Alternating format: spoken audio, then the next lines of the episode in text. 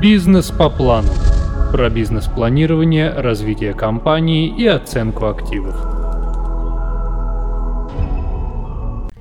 Друзья, сегодня открываем новую рубрику, связанную с оптимизацией налогов. И именно сегодня мы поговорим про дробление бизнеса.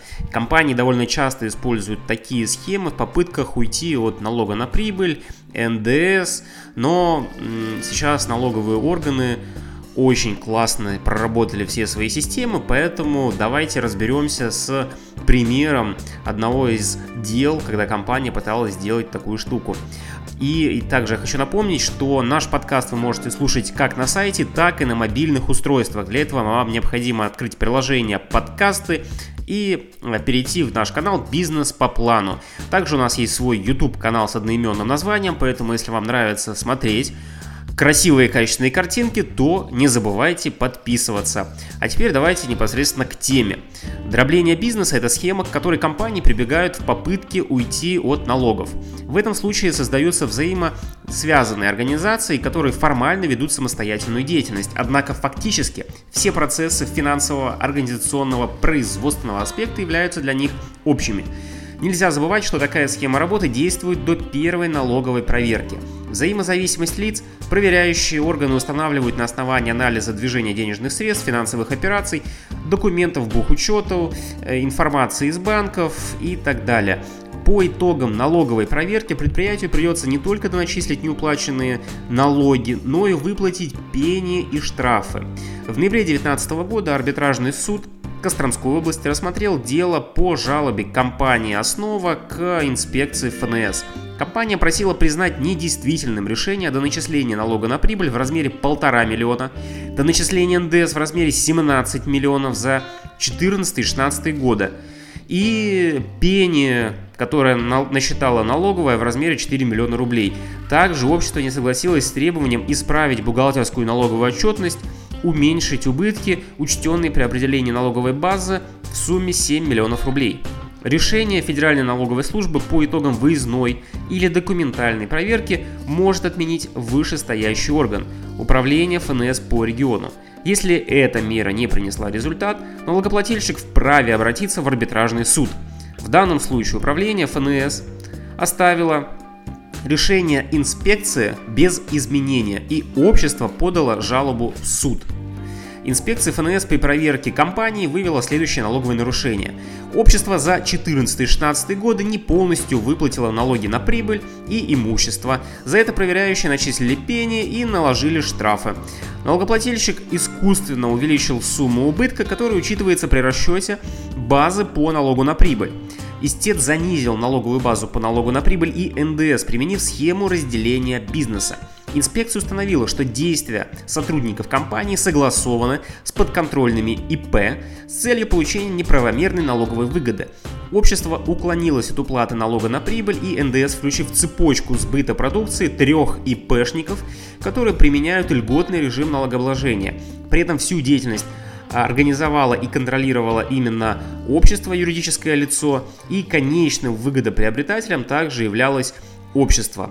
Налоговые обязательства компания занижала, э, прикрывая свою деятельность э, деятельностью нескольких и других подконтрольных индивидуальных предпринимателей. При этом использовались приемы, которые формально соответствуют законодательству, однако их целесообразность вызвала сомнения не только у проверяющих, но и у суда.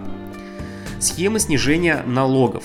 Для уменьшения налогового бремени предприятия вправе при расчете налоговой базы учитывать понесенные в ходе предпринимательской деятельности расходы.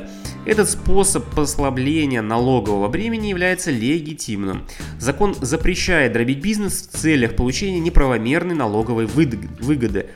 Признаками единства предприятия является включение всех видов деятельности в один производственный процесс, стремление к общему экономическому результату, фактическая экономическая самостоятельность предприятия. При этом учреждение юрлицом новой компании не является фиктивным дроблением бизнеса. Если у двух организаций, учрежденных одним лицом, разные виды деятельности и нет общего производственного процесса, то признаки уклонения от налога отсутствуют. Но а в данном случае предприятие в целях уменьшения налогов создало искусственную ситуацию, когда его фактическая деятельность прикрывалась деятельностью нескольких лиц. Деятельность истца велась через трех ИП, которые ранее были учредителями основного общества. В частности, ИП заключили договоры аренды помещений, складов, оборудования, принадлежащих истцу. При этом все э, здания, все торговые точки в нем функционировали под единой вывеской магазина. Анализ банковских досье всех трех ИП и общества позволили инспекции выявить следующие факты. Право совершения операций по расчетным счетам всех трех ИП принадлежало директору компании. Право доступа к расчетным счетам ИП принадлежало директору общества и его сыну.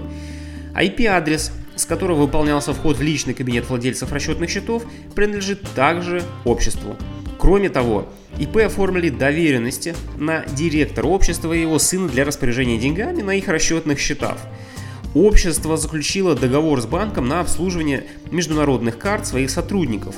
В договорах в качестве лиц, имеющих право распоряжаться их расчетными счетами, также указан директор общества.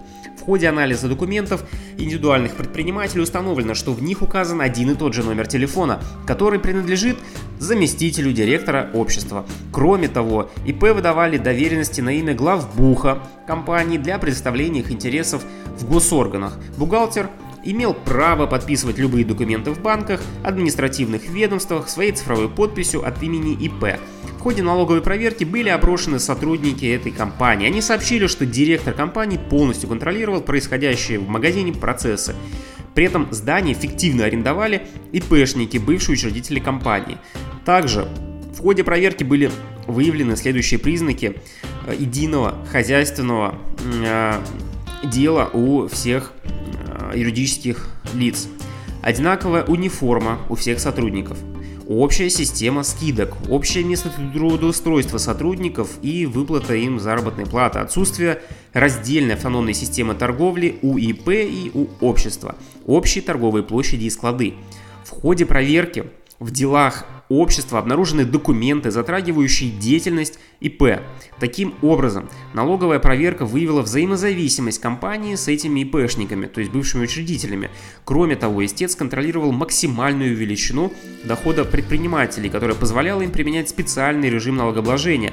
Следовательно, общество создало единую систему взаиморасчетов между участниками э, схемы отклонения от налогов и разделило бизнес между ИПшниками для в итоге занижения величины доходов. Истец распределял выручку между ИП, обеспечив им применение специальных режимов налогообложения. При таком режиме НДС и налог на прибыль не уплачивались. Выводы суда. Взаимозависимость участников сделки – фиктивность отношений, свидетельство о получении неправомерной налоговой выгоды. Кроме этих обстоятельств, суд установил, что ИПшники не вели автономную хозяйственную деятельность. Общество применило схему дробления бизнеса для снижения финансовых показателей и применения специального налогового режима. При этом такой режим предназначен для стимулирования развития бизнеса и предполагает добросовестное исполнение условий его применения. Не получив от истца внятных опровержений по выявленным в ходе налоговой проверки фактов суд отказал в удовлетворении требований. Факт создания аффилированных лиц для уклонения от налогов полностью доказан налоговой службой. В суде истец заявил о неправомерном исследовании документов сотрудниками ФНС. Однако информацию о налогоплательщике инспекция вправе получать из любых законных источников. Как следует из пункта 1 статьи 94 Налогового кодекса, сотрудники налоговой могут запрашивать документы у проверяемого лица государственных муниципальных органов. Зачастую ФНС не может получить сведения о показателях финансово-хозяйственной деятельности компании и подконтрольных ему юрлиц по первичным документам. В этом случае инспекция пользуется доступной информацией из налоговой и бухгалтерской отчетности, запрашивает сведения из кредитных организаций, а банки сейчас очень активно работают с налоговыми органами. Таким образом, полученные от банков сведения о расчетных счетах, о движении денег, опросы сотрудников, анализ документов юрлица не являются противозаконными. Да, и кстати, сейчас банки очень сильно соблюдают требования налоговой, потому что лучше заблокировать счет и не находить себе проблемы там, где их можно не искать.